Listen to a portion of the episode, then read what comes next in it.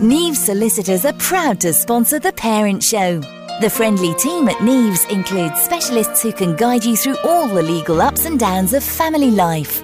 Visit nevesolicitors.co.uk. Neves Solicitors, your complete legal solution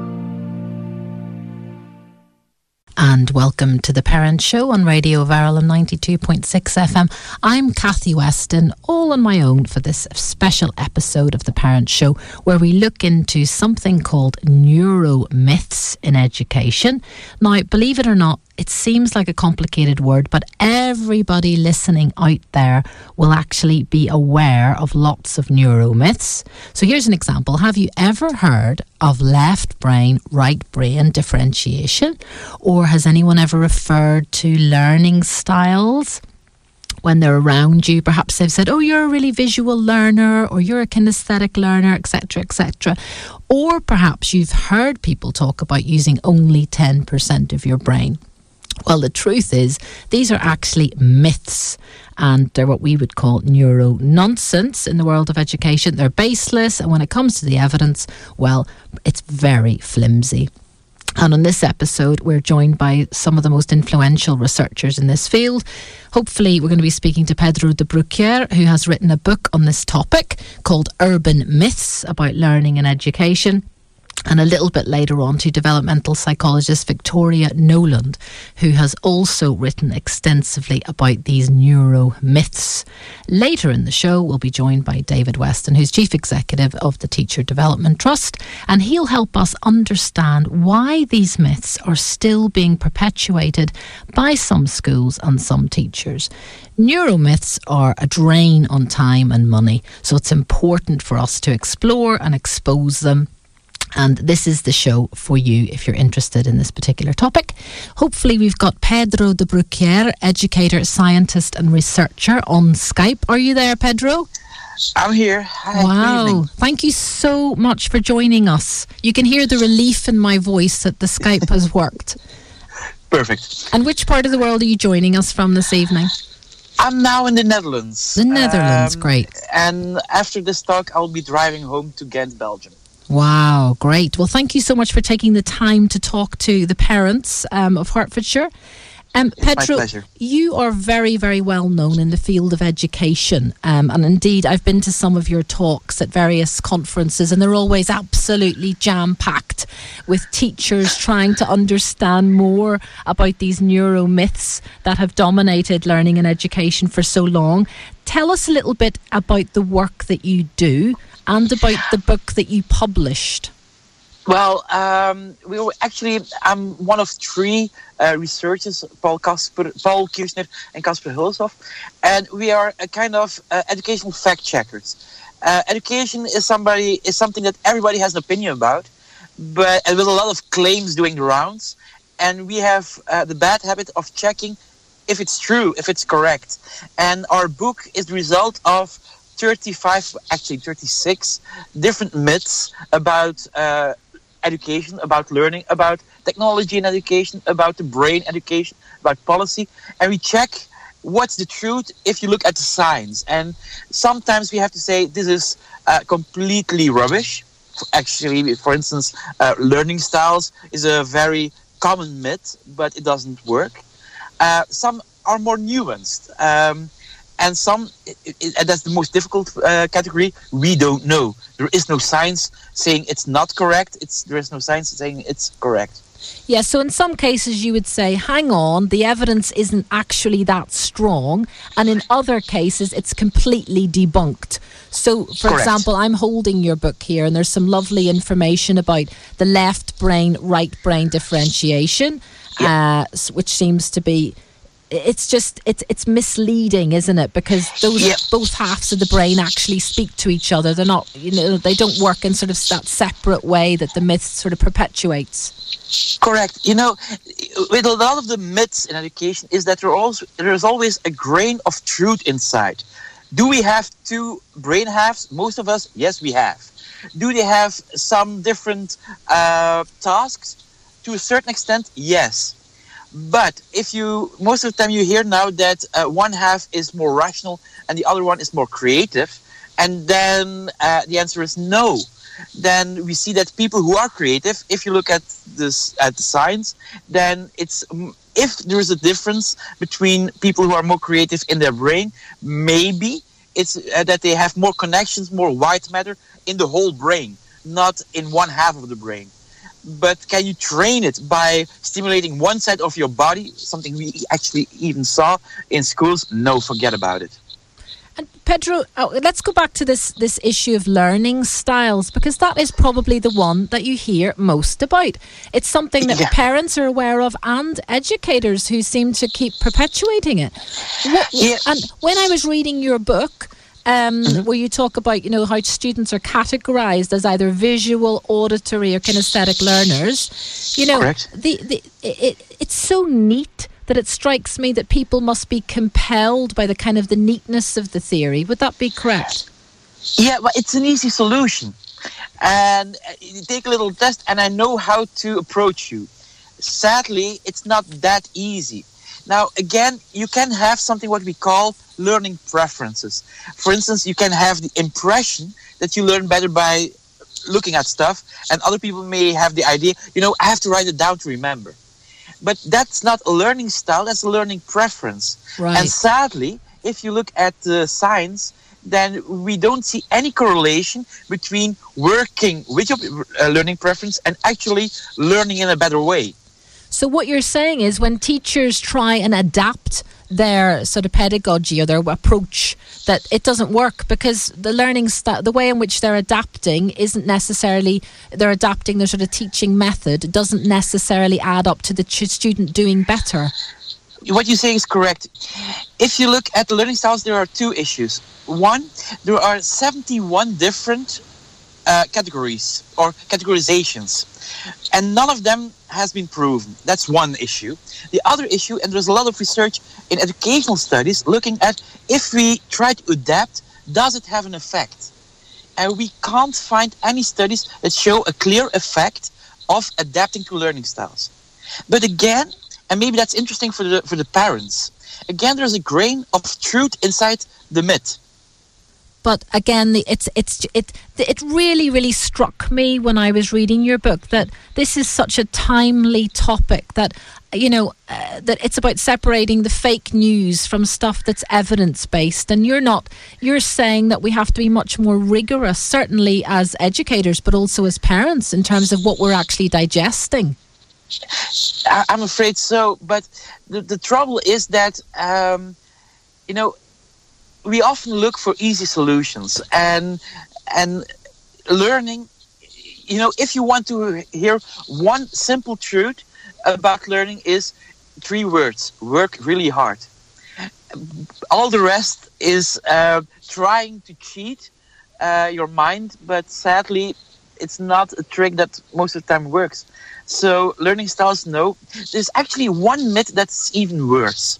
Oh well no what is it how can it possibly be worse than the learning styles one Um, well, it's a myth that took four weeks of my life, actually.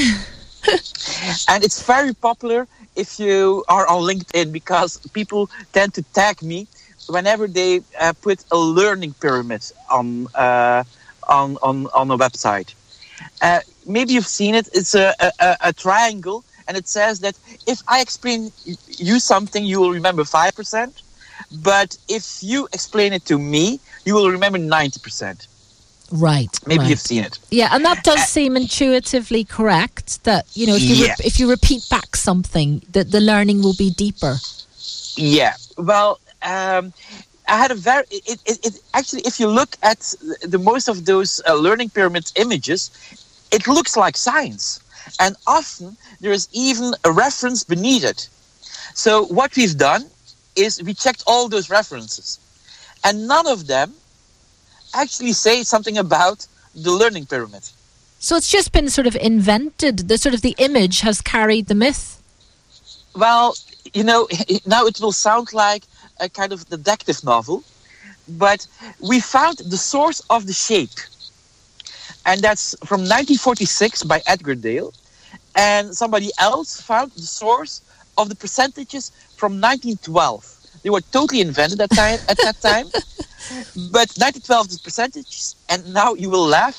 but um, we have some uh, educated guess that an HR consultant of a Texan oil company made the combination between the shape and the percentages in 1968 or 69. Oh my goodness! So it's just been growing ever since, and sort of not, not unquestioned, really. Yeah, you know, the very first time that some serious scientists tried to figure out what the real percentages were, um, uh, it was 2007.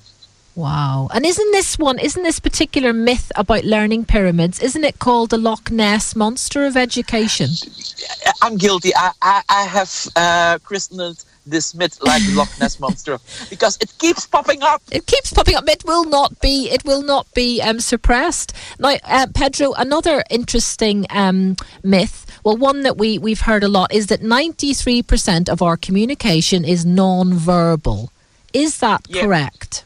That's the Mehrabian myth. Um, nobody has heard about, or a lot of people haven't heard about Professor Mehrabian, and he's the source for uh, these percentages.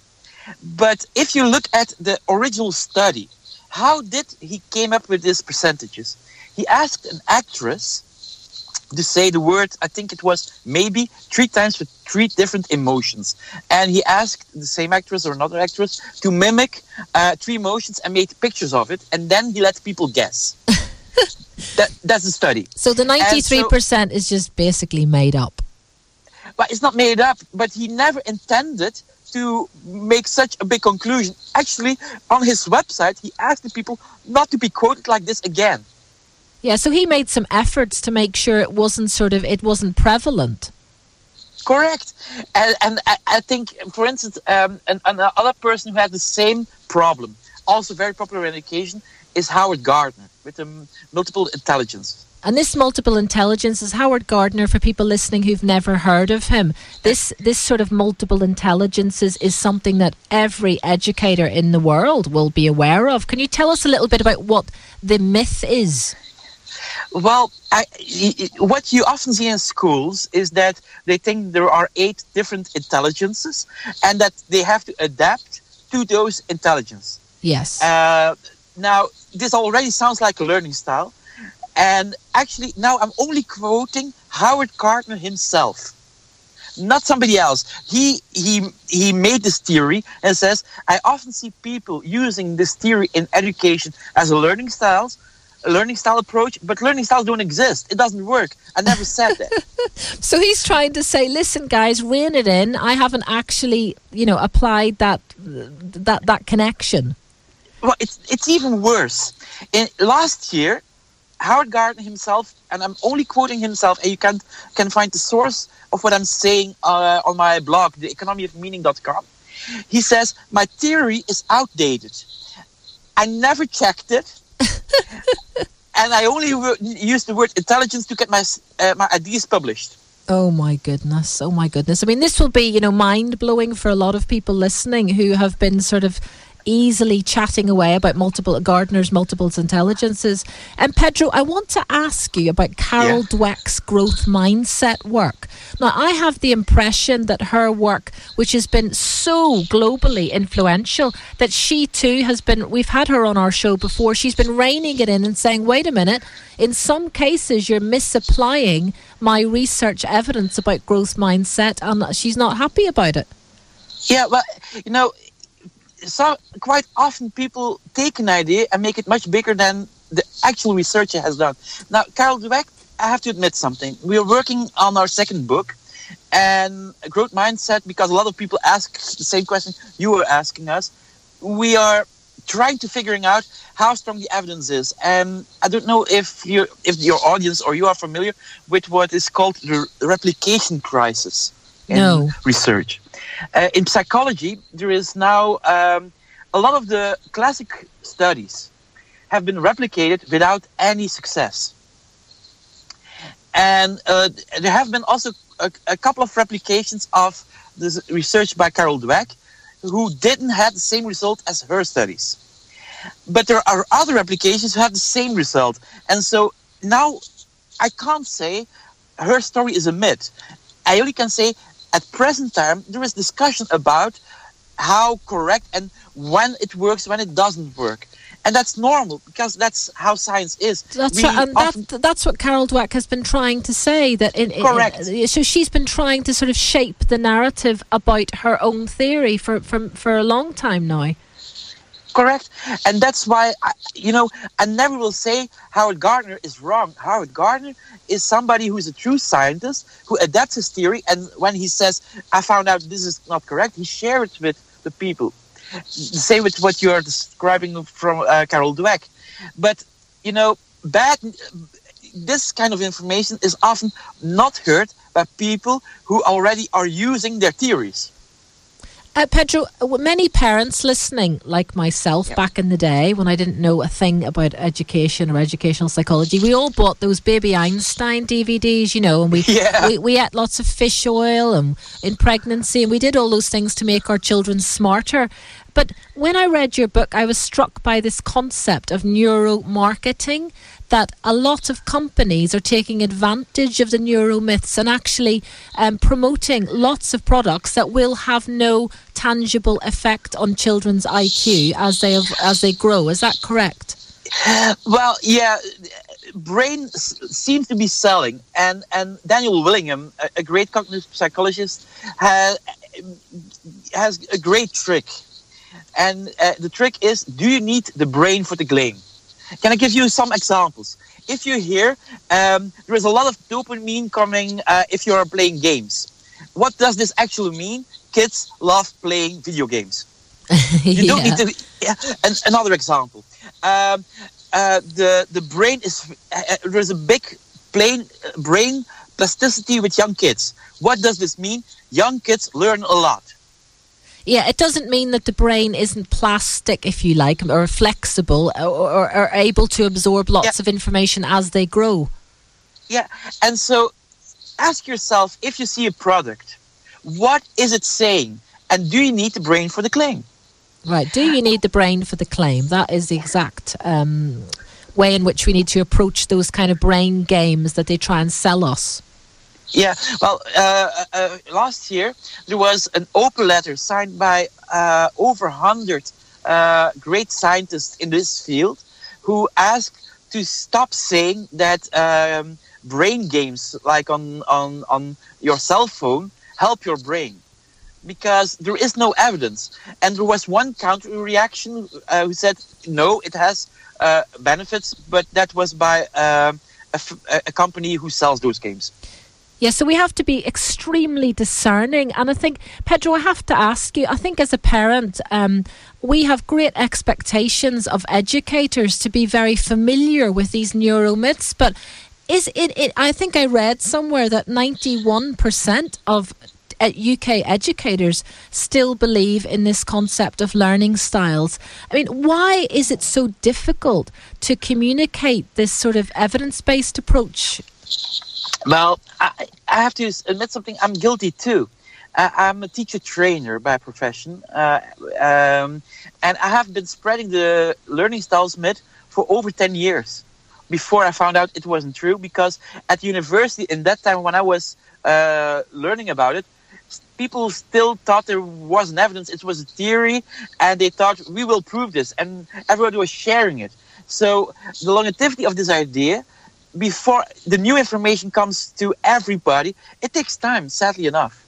It takes time, and it's part of, you know, it's absolutely fantastic that I love the fact that you're devoted to dispelling these different myths. I'm just looking at the back of your book. It says these are the different myths that you tackle in the book that people have different styles of learning, that boys are naturally better at maths than girls, that we only use 10% of our brains, that the left half of the brain is analytical, the right half creative, that men have different kinds of brains from women that we can learn while we're asleep and the babies become smarter if they listen to classical music. And the thing that I love about your book is you don't have to be a teacher to digest it. It's beautifully written in a way that, you know, it's very subtle, isn't it? Some of those myths need a little bit of unpicking and others are completely wrong.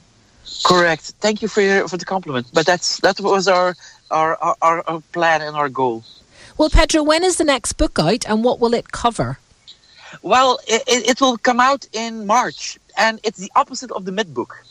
Uh, it's a book uh, about basic ingredients for great teaching, and it's not a book telling what works, but telling what works when and when doesn't it work wow, and why. fantastic. Well, we have to have you back on our show to um, talk about your new book as soon as it comes out in April. So book us in, please, Pedro.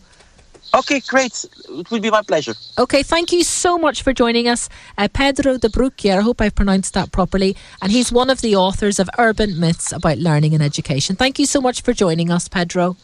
Thank you. Have a nice evening. Take care. Well, there you go. If you have been wondering, lying in bed at night and wondering whether you only use 10% of your brain, etc., etc., it's all a myth. And this fabulous book, which I have on my bookshelf, I would highly recommend, especially to teachers listening who may be sitting at home thinking, oh, oh, I've actually been, you know, um, putting forward that view or trying to adapt the child learning style, my teaching method to learning styles in the classroom. There's a whole world that Pedro is certainly connected to where we are debunking important myths and they are, you know, it's a waste of time to, to put forward these views when we know that the evidence is lacking. So we're going to um, speak now to uh, Victoria Knowland, um, who is a developmental psychologist. Uh, are you there, Victoria? I am. Hi, Kathy. Thank you, you so much for joining us. My pleasure. Now, Victoria, just to give people a little entree into your field, you're a developmental yeah. psychologist, but you've done a clinical master's in speech and language therapy before you That's did a PhD at Birkbeck. And mm-hmm. you're currently working at the University of York, looking at the role that sleep plays in language development in children, which is extremely interesting. And but you also maintain close links with the Centre for Educational Neuroscience in London. And I've seen some of the fantastically interesting articles that you've written on neuromyths in education with Professor Michael Thomas, who's the director of the centre. That's right, yeah. So it's very exciting to have you on. Can you Thank tell us, the people listening, perhaps parents who've never heard of the Centre for Educational Neuroscience, what mm-hmm. does it do? Sure. So the Centre for Educational Neuroscience is um, kind of a virtual research centre, which is made up of researchers from Birkbeck College, as you mentioned, as well as UCL and the UCL Institute of Education in London. Um, and the aim of the centre is really to use the tools of neuroscience to enhance educational practice. Um, but more than that, it's also about um, allowing educationalists to drive neuroscientific research. Um, Yes, so I suppose the, the, the whole kind of the, the, whole ethos of the CEN is really to, to be a place um, to promote dialogue between neuroscientists and educationalists. And on a sort of a practical level, I mean, if I were a head teacher or a teacher, I would assume that lots of schools have formal relationships with the CEN and they're constantly sort of, you know, working together in a kind of a partnership. Is that the case? Um, I think that's becoming more the case. It's a, it's, it's a relatively new centre. Um, so it, it, does all sorts of things. It provides um, training in um, in educational neuroscience, um, and it also has a number of, uh, of research projects um, which always work with schools. Um, so uh, for a moment, for, at the moment, there's quite a few kind of large scale randomized control studies.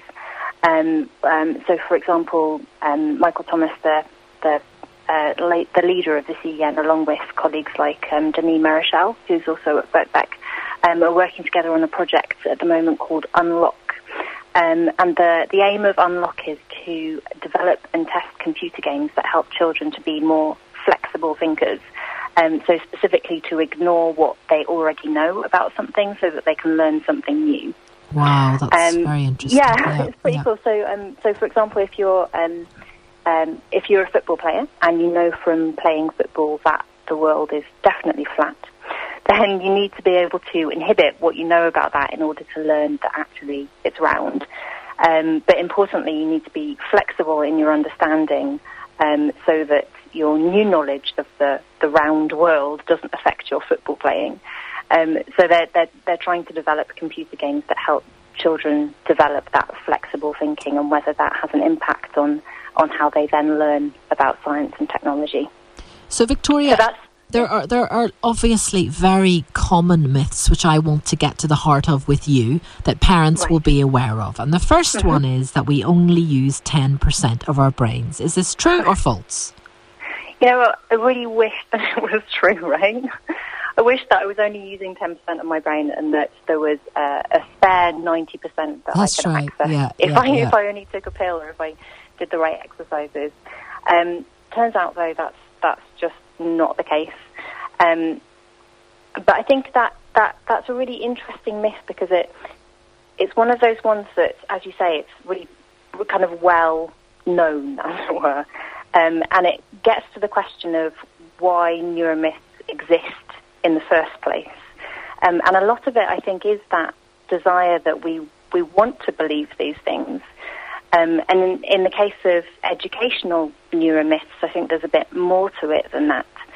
Um, so um, I think it's a really positive thing that these myths exist, right? Because it demonstrates how keen everybody is to understand the brain um, and to use that understanding of the brain to help. So in this case, to help children learn in the classroom. Well, that's certainly a very Um, optimistic view, isn't it? Because Yeah. people jump on these. Uh, it's extraordinary how when they're when when something's easily digested, it becomes terribly popular, isn't it? Yeah, but I think that one of the one of the kind of main aims of educational neuroscience is to exactly do that to make sure that the enthusiasm which is there and which is brilliant doesn't kind of run ahead of the science. Yeah. Um, but equally, um, you know, you kind of talked about working with schools, and, and I think that kind of relates back here that, you know, we're trying to harness that enthusiasm and that, that keenness to, to, you know, to understand the brain um, and to use that to establish more of an evidence base um, for, to, to make positive changes in teaching practice. And Victoria, which would be the myths that just you just go when you hear it, you go, "Oh God, not that again," you know? Wh- which ones Uh, would you would you really really annoy you that you'd like to share with parents? Yeah, oh, that's a difficult one. Uh, a bit of a, a bit, bit of a toss-up. Probably learning styles is one of those ones that you hear just a lot um, and is a bit frustrating.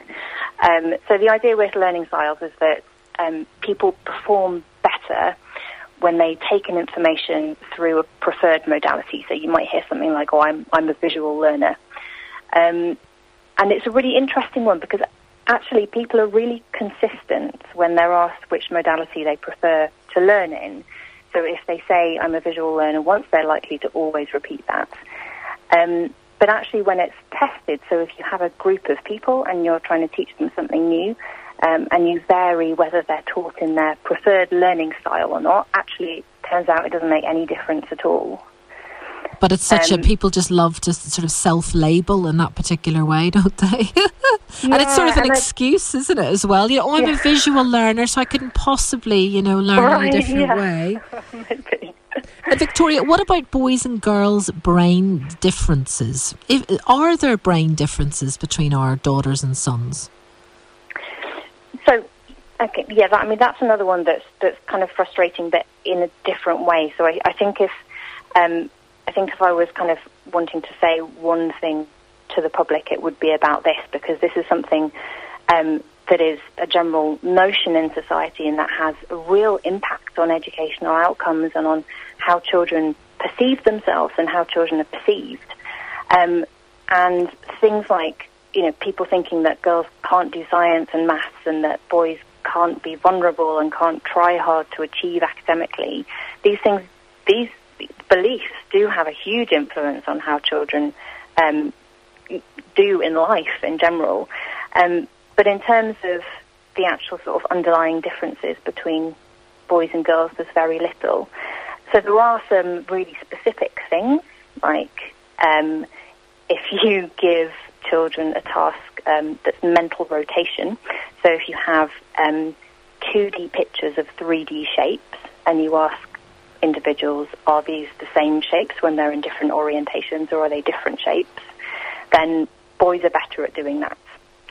And if you ask uh, a group of people to um, think of as many animals they, as they can or as many foods as they can or something that's called verbal fluency, and uh, females tend to be better at that. So there are these very kind of specific pockets of ability that males or females do, do better on. Um, but beyond that, there's actually very little, and even that, it turns out, is more about um, men and women and boys and girls having different strategies for how they approach things.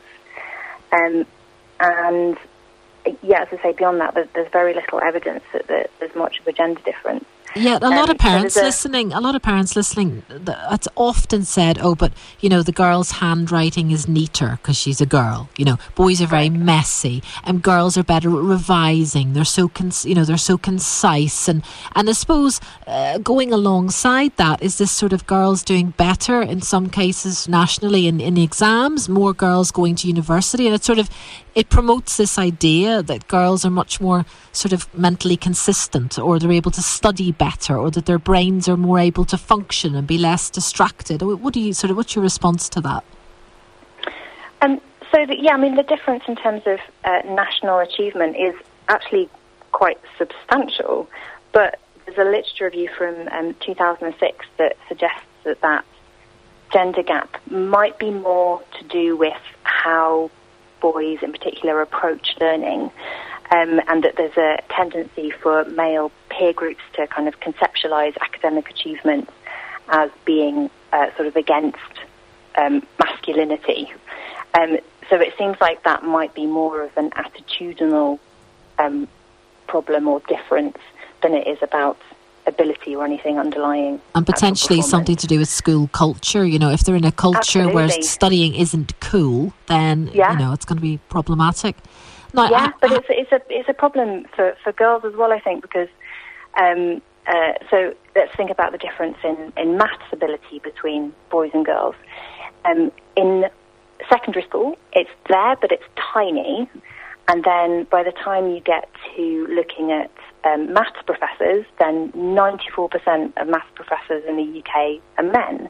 So there's there's something going wrong, sort of from from school upwards as well, which is which is interesting, and it's it's not about underlying ability. Now, an interesting term I'd never heard of until this evening doing the research for the show was this concept of neurosexism, where, you know, we have these kind of ideas. It sort of seeps into the concept of gender stereotyping right. and girls maybe not thinking that they would have a brain for physics or a brain for maths. Mm-hmm. Is that is that what that means, that term? Yeah. Yeah, and I think that's that's that's a serious problem. Um, and actually, when we're when we're thinking about gender gaps, like, and how to, to minimize them, yes, we could think about targeting those really specific areas where boys and girls do a bit differently. Um, but actually, changing those societal expectations is going to be a much more kind of direct route to, to, to supporting young people do what they want to do rather than what they're expected to do. Now, Victoria, talking about making our children smarter, we all want our children to be smarter. Goodness me. Pedro, a moment, moment ago, was telling us just they just have to work harder. but, you know, what about, I mean, I took fish oil in pregnancy thinking it would make my children much more coordinated, how wrong I was in brackets. Um, and also, you know, that I watched those stupid baby Einstein videos, etc., etc. But what, what, what can, can anything make our children's brains smarter or are they basically stuck with what they've got? Oh, yeah, I mean that's that's a really interesting question because it, it kind of gets to the root of of everything else, right? So the extent to which intelligence is fixed kind of sets the stage for um, everything else in education, right? How we how we intervene. Um, so the question is really to what extent is performance in the classroom determined by our genetics? Um, and bear in mind that performance in the classroom isn't just about the sort of underlying cognitive ability, so the sort of things that IQ tests test or are supposed to test. But it's also going to be about um, world knowledge and social skills and motivation and all the things that we were just talking about. Um, and all of that can be impacted by genetic factors as well as environmental factors. Um, so the kind of studies that are usually done to address this issue um, use the twin method. So the twin method relies on looking at the behavior of identical and non-identical twins. So both of those types of siblings um, should share very similar environments, right? But identical twins share 100% of their genetic makeup, whereas non-identical twins are just like any other siblings, so they share on average 50%. So what that does, um, looking at behavior of those different sets of twins and how different they are, um, allows researchers to estimate the relative contributions of genetic factors. So if the identical twins are more similar, then there's going to be more of a, a strong genetic component to behaviour um, compared to environmental factors.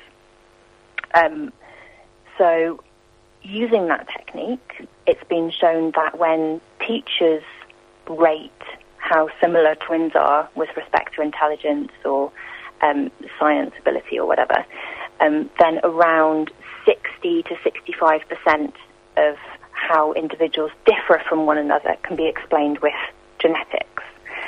But if you look at um, more kind of objective measures, um, like taking an IQ test, for example, then it's much lower than that.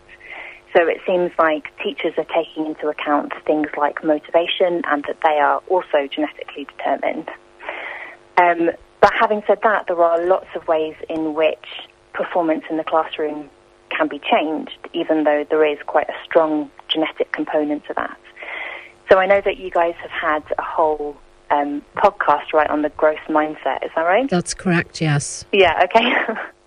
so I'm sure that you will have gone into this in, in great depth. But just for anybody who wasn't who wasn't listening um, to that one, uh, a growth mindset is um, thinking or being taught that intelligence is something that changes over time. So a student with a growth mindset um, might encounter a math problem and believe that it's difficult because they haven't learned how to do it yet. Whereas um, if they have a fixed mindset, then they'll come across that same problem and think they can't do it because they're not good at maths. Um, and it turns out that if you teach at least college students about a growth mindset, um, then it can make uh, the the difference of like an increase in in one grade, so a B to a B plus or and this has become very much embedded in sort of educational policy all over Britain because I think the message certainly that's that's been sort of filtered down to parents is uh, is valuing your child's effort over their performance. Right. Is that correct? I, I, think that's certainly yeah certainly true in, in, in a lot of schools. Yeah. Um, and I understand that a lot of schools have teachers that are specifically dedicated to uh, making sure that the, the teaching staff are kind of aware of that. Um, although I should say that there isn't that much evidence on exactly what's going on there. Um, so it's not it's not as evidence based as you know things like the importance of, of phonics, um, and and yeah, that's that's really kind of an important aspect of what educational neuroscience is all about, right? It's about taking those those that's ideas right. that have a lot of potential, like that's whether right. mindset works, uh, and making sure that we know if it does and why it does. And one of the interesting um, things I've always thought about is that there's no par- there's no point a school teaching a growth mindset approach to the pupils if they don't introduce it to parents because certainly you have yeah, to have that alignment between what's going Absolutely. on. You know, if children are being encouraged in completely disparate ways, it's not going to be as effective, is it? Right. Yeah, true. Um, now, I want to ask you about the effect of, of sleep on children's brains, bearing in mind lots of parents are listening who've just probably spent an hour trying to get their children to bed, like my husband's probably done. Yeah. So, yeah. what, what would you like to sort of convey to parents about the effect of sleep on brains? Yeah, so sleep is, um, as you've mentioned, kind of what I'm researching at the moment. And um, so I work in the um, sleep, language, and memory lab at the University of York.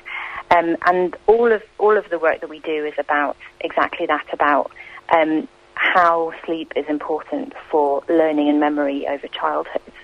Um, and there's kind of two ways that we can look at that. We can look at what happens if children don't get enough sleep, um, and then we can look at what happens when they do and what benefit sleep sort of provides for the for the growing mind, for the growing brain.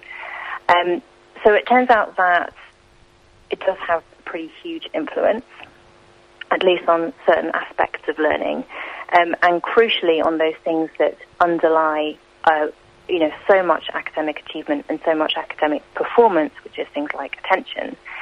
Um, so if you um, deprive children of an hour of sleep every night for a week, then um, primary school age children show dramatic differences, drops in um, performance on really simple tasks and uh, attention and, and, speech perception and stuff like that.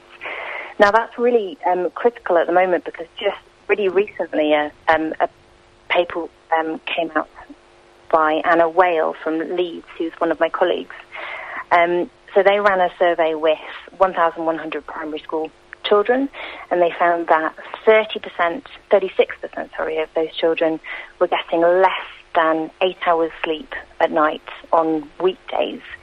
Um, so given that it's recommended that primary school age children get nine to 11 hours, that's really substantial. Um, and it seems like that deprivation is linked to phones and computers being in the bedroom. Right, okay. And that was certainly so in the news this week because one school actually supplied pupils with alarm clocks because the, the, the excuse for young teenagers was that, oh, we need our phone because it'll wake us up in the morning. So they decided oh, really? to, to, because it's kind of toxic, isn't it, this technology in the bedroom? Absolutely. Yeah. Yeah, so the, the problem, as you, as you probably know only too well, that um, screens are not only very stimulating, um, but they emit uh, a blue light which our brain takes to be sunlight, um, which suppresses um, the uh, development of the um, release of melatonin in the body, which uh, makes us sleepy. Um, so you need to have at least like an hour of no screen time before bed, bed. if you want to try and get to sleep. Quickly. Lovely, brilliant. We can all let our children listen to this podcast, and then we'll all be citing Dr. Knowland when we take off those iPads at sort of 7 p.m. Um, and I want to ask you about um, this relationship between exercise and these learning, these brains that are learning in school. So, for mm-hmm. example, I assume something I'm often saying, oh, I love the fact that at my children's school they get to do lots of exercise and then they come in to learn. Now, my assumption is, is it incorrect, that exercise, I don't know, it seems to certainly in my children's boys' school, they see it seems to calm them down. They come in and they're able to focus a lot more if they've had a run around. Yeah, that's interesting. So, actually, all the, all the research, excuse me, um, all the research in this area is about the kind of long-term effects of exercise. So, I think what you're picking up there is a completely different side of it that I'm not even sure there's much research on, to be honest. Um, um, but but most of what's known about this um, is about how being fit increases the brain's potential to learn. So what it's thought it does is increase plasticity. So plasticity is the kind of malleability of the brain. So it's how susceptible the brain is to being changed by the environment, which is obviously like the whole point of education, right? To create an environment that changes the brain in a positive way. So the more plastic the brain is, then the more it can benefit from those positive changes. And this seems to relate, if you like, to, to older people as well, because the sort of the messages that are coming out of the media are that exercise will help you mentally uh, keep your sort of mental acuity as you grow mm. older. So it yeah. seems to be good for everybody's brains. Yeah, absolutely. I mean, that's actually where the, the research into the benefits, the cognitive benefits of physical exercise started.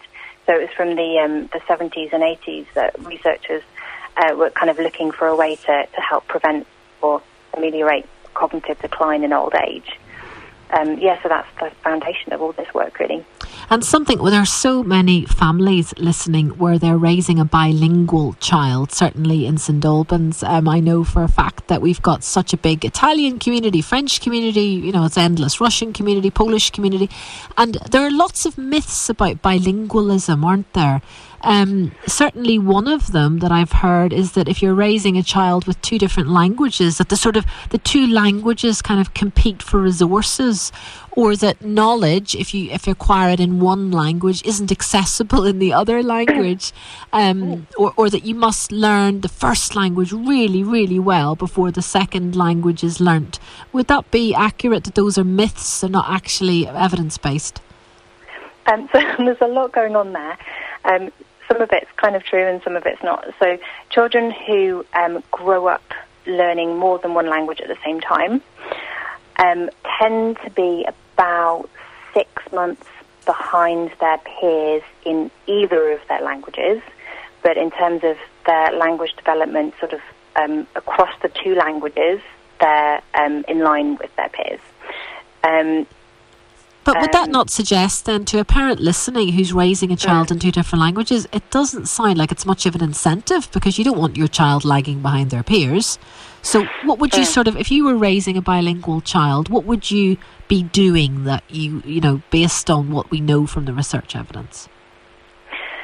So, um, that's kind of yeah, it's kind of a difficult question. So the the mm, so the thing about bilingualism is that well, firstly, it's um, the norm, right, across most of the that's world. That's right. Yes, it is. It is here. yeah, that's correct. So, um, uh, whereas a lot of research into bilingualism in this country is kind of like looking at the advantages of being bilingual, um, it's maybe we should kind of flip that around and think more about the disadvantages of not being bilingual, right? Um, and um, there is quite a lot of neuromyth in this area in terms of the extent of those advantages of being bilingual in terms of cognitive skills. So one idea is that people who are bilingual um, have better cognitive controls. They're better at like switching between tasks very quickly or better at paying attention to two things at once because the brain's used to um, sort of thinking about two things at the same time, sort of in different languages. Yeah, yeah. Um, um, but the extent to which that's true, I don't think is very convincing in the literature.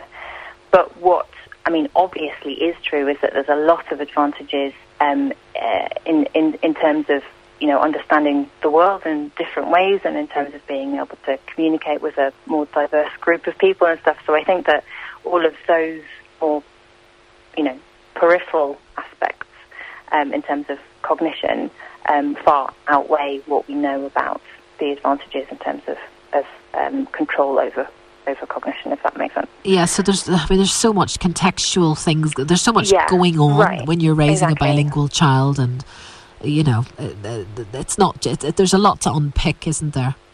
Yeah, yeah. I mean, it's an, it's an extraordinary thing to do, right? If you think about it, to learn two languages at once and be able to um, separate them appropriately.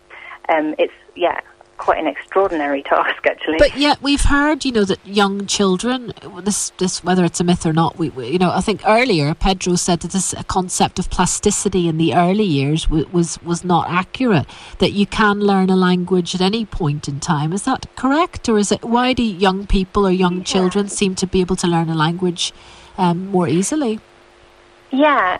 So um, this is kind of about the idea of, um, of sensitive periods right? Where so that's a, a period of brain development where um, you're able to learn something, and that if you miss that window of opportunity, then you can't learn it again.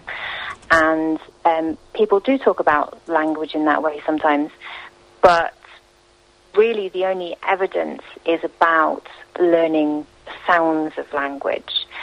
So if you want to have a flawless accent, then the earlier you learn the language, the better. But anything else is is is pretty much fair game, no matter what age you are. So you can learn new vocabulary at any at any point, as we do in our in our native language. Right. So there are no um, excuses for anyone listening over the age of forty who wants to learn a new language. Absolutely not. I mean, the way that it's, yeah, the way that the brain um, processes new information does change with age. So, um, for example, you have to um, actively pay more attention as you get a bit older. But that doesn't mean that you can't do it or that your brain isn't plastic or isn't capable of that change. It absolutely is. Um, there's only really specific, very kind of low level things that you're better off doing when you're young.